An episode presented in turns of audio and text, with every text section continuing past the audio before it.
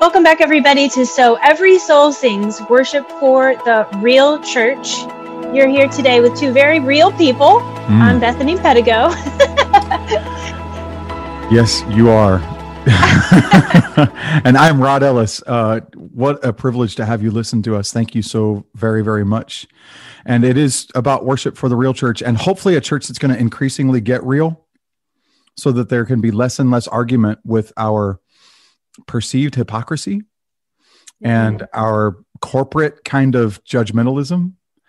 And so we want to talk today about a rather astounding 35 or 40 minutes of worship that we got to be a part of just in the room. Neither of us led that service. We had a guest leader who was here for the Relay Worship Conference named Titus Chapman from Owensboro.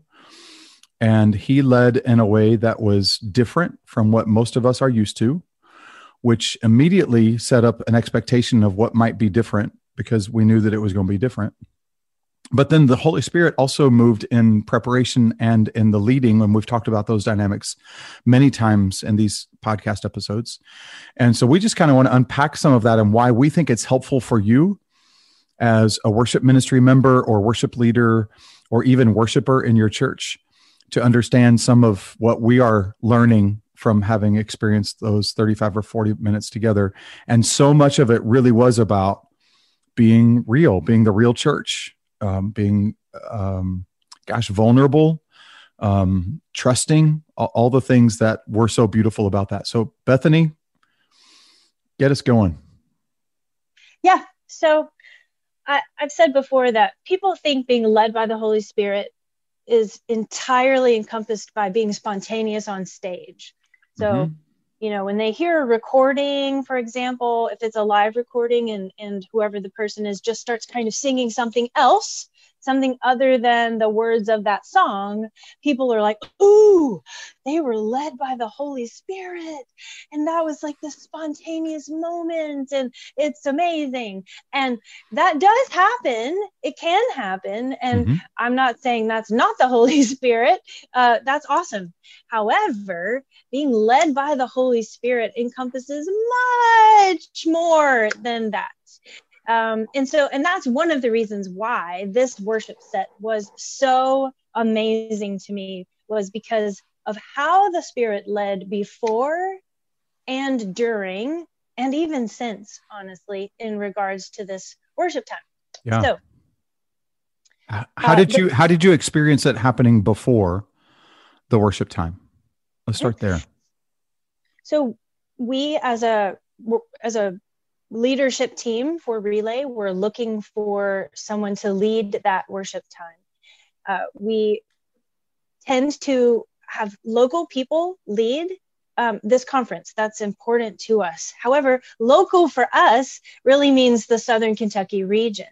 So we reached out to a worship leader in Owensboro whom I had met a few times, and he was actually gathering worship leaders in Owensboro and doing things kind of similar to Worship Kentucky or similar to the One Church movement here, basically having worship nights where everybody on the stage is from a different church.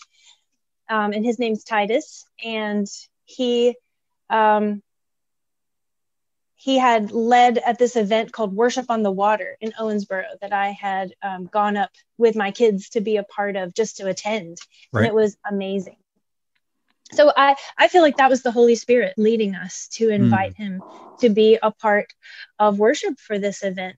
One of the things that was on our hearts regarding Relay this year was to address racial tensions and the concept of racial reconciliation as part of the conference. And we intentionally wanted to have diverse people on our worship teams also. So I believe the Holy Spirit was leading us in the preparation of the conference and led us to reach out to him and invite him to come and be a part of the day. Yeah. So that's the first thing. And Titus is a person of color leading primarily in a church where there aren't a whole lot of people of color. Is that right? Yes. So he is very comfortable in the more mainstream modern worship movement that is primarily filled with white-skinned people, but he also grew up in a tradition where he's very comfortable with the whole Black gospel expression, and that is native to him. So he was able to uniquely bring together the skill set of somebody like the two of us and many of you listening, but also somebody who grew up in a very different context. And the hybrid of those two things led to a pretty extraordinary time of familiarity and freedom and the way that he led, which was a part of how we planned the worship. It was also a part of how rehearsal was. And Bethany, you were a part of that rehearsal. So what was that like? I think it was between 2.5 and 3 hours long. We should start there. So it was a long time. It was over 3. It was more than 3. So this is what I loved, though. So we had rehearsal the night before the conference, and we were there for over 3 hours. We did not do very many songs. So we weren't there because we were rehearsing so many songs. We were there because Titus was aiming for something in the spirit in our rehearsal.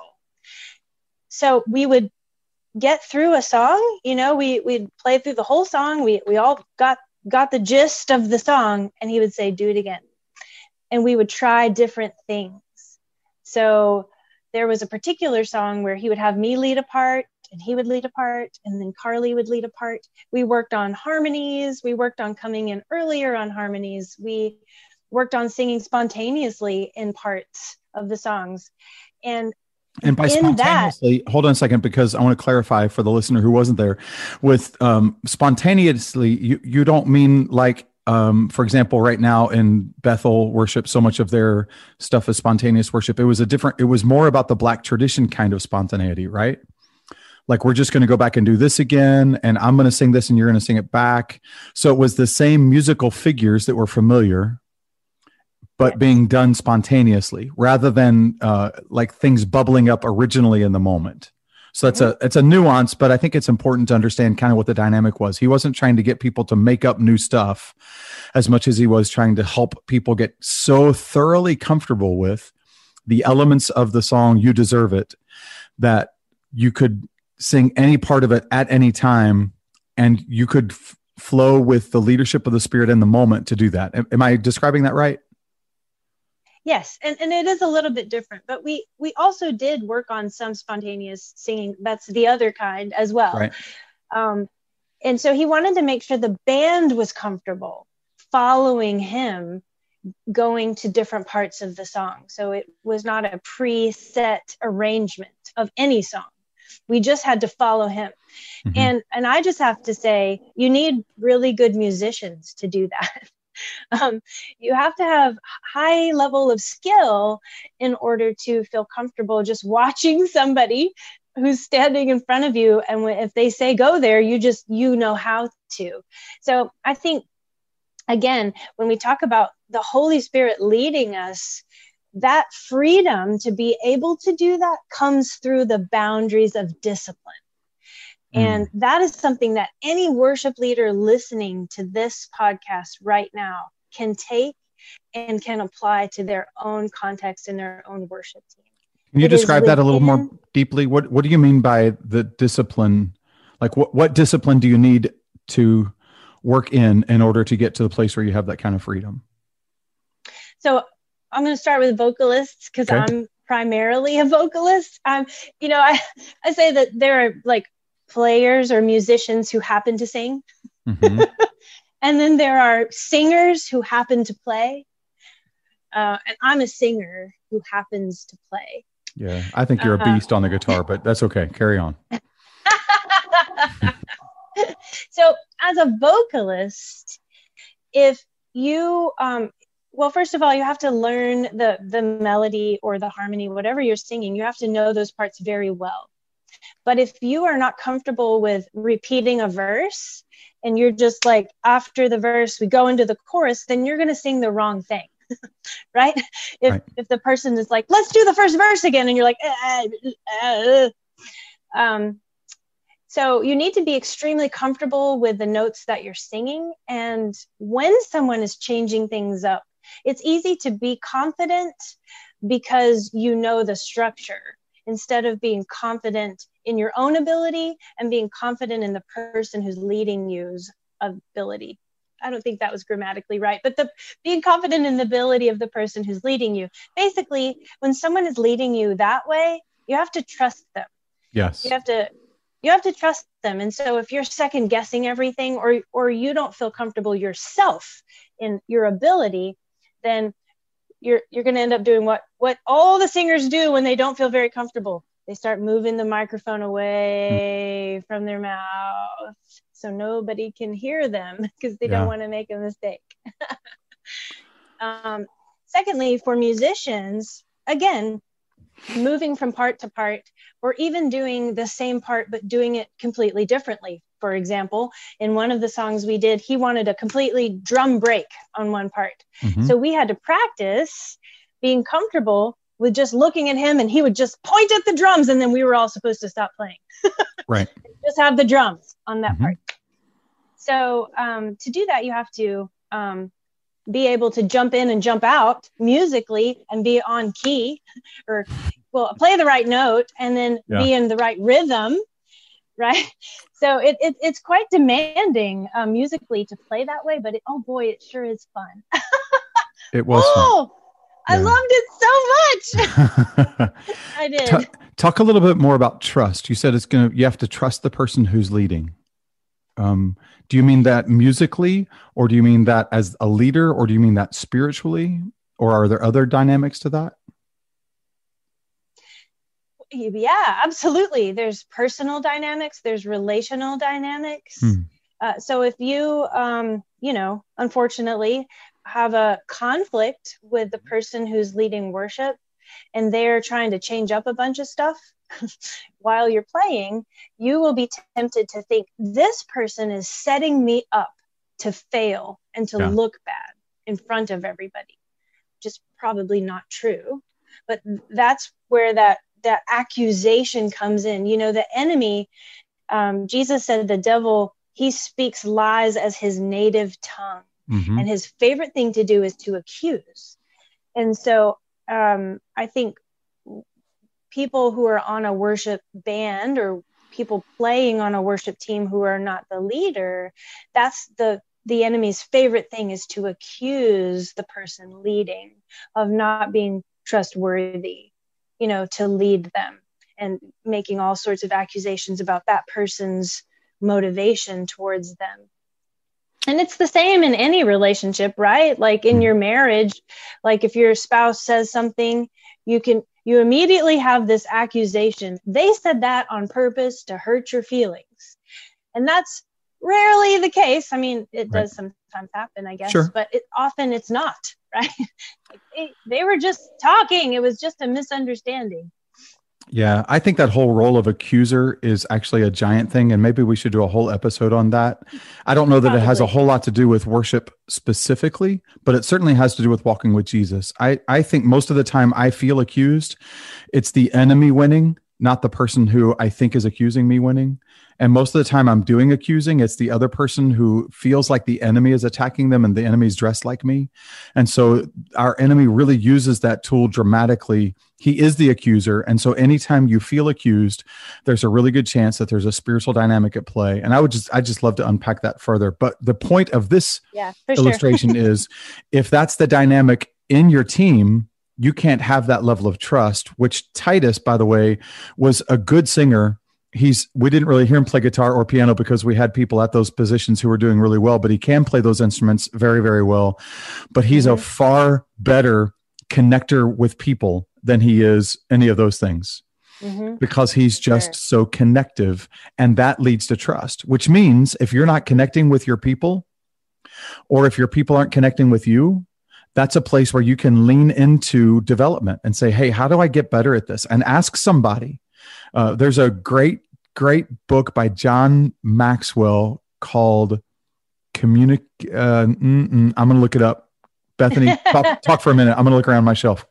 Yeah. Talk a little bit more about trust. We've talked about the onus being on the person who's playing, but also the person who's leading.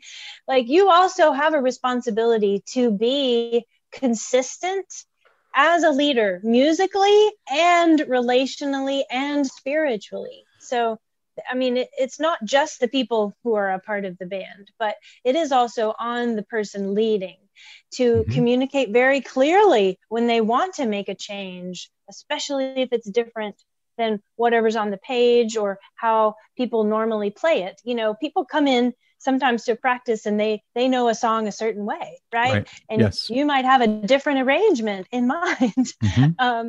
So the person who's leading also has a responsibility on them to basically earn and keep the trust of the people that they lead by being consistent, by being clear, by being honorable, by being reasonable, so that the people who are following them can do so because they trust them. Yeah. And by the way, this is not a commercial for Titus Chapman, but let me just say that he was extraordinarily affirming. He would, anytime anybody in the band did something really well, he would just turn around and say, "Oh my gosh, that was so good." And that kind, that established, that reinforced the level of connection, and trust both directions. And that I try to do that. I don't think I do it nearly as well as he does. And so I went to school by watching him rehearse the group. The book I mentioned by John Maxwell is called Everyone Communicates, Few Connect. And so it's about communication, but it's actually about the necessary role of connection for effective communication. And if you don't feel like you're connecting with your team members as the leader or a team member or with your leader, maybe that's a place where you could do some digging in. I read the book for a reason because it's not something that I have always done well. And I want to do better and better and better because people just respond well to people they feel connected to, and they respond slowly or poorly to people that they feel disconnected from. And Titus just did a brilliant job of connecting with people whom he had never met. Right. Until he got there. You didn't know any of us. Not really. Yeah. I mean, I've only talked to him, twice on the phone. Right. And otherwise nobody had ever met him. It was amazing. It was a good band. Yeah. Yes. So all of this is before we even had the worship set at the conference the next day. So again, the Holy Spirit wants to lead us way before we ever get on the stage during a worship time. Yeah. And we didn't talk about it much, but that was also true in the choosing of the songs. Yes. Titus and I corresponded multiple times, tossed titles back and forth. I went back to our leadership team for the conference. He went back and prayed about it. There was a Spirit-led process that landed us on the 5 songs that were learned to be used in one way or another as a part of the conference closing worship set. So the Spirit's role in choosing, the Spirit's role in preparing individually, because everybody came in knowing the songs, and then the Spirit's role in preparing as a gathered group was all very evident and necessary in order for the closing worship set to happen. And if you want to hear about that, you're going to have to come back for the next episode. So we're going to pause here. Hopefully your interest is piqued because there were things that happened we hosted the conference here at Woodburn. There were things that happened in our sanctuary that Saturday afternoon that have never happened in my time here and may have never happened as a church here that you will want to hear about. And it's all about chasing the Holy Spirit and being willing to go where the Holy Spirit leads. By the way, none of this was heretical. None of this would any of our deacons or leadership been uncomfortable with. It was just stunningly beautiful and powerful. And so if you want to hear more about that, come back for the next episode of So Every Soul Sings.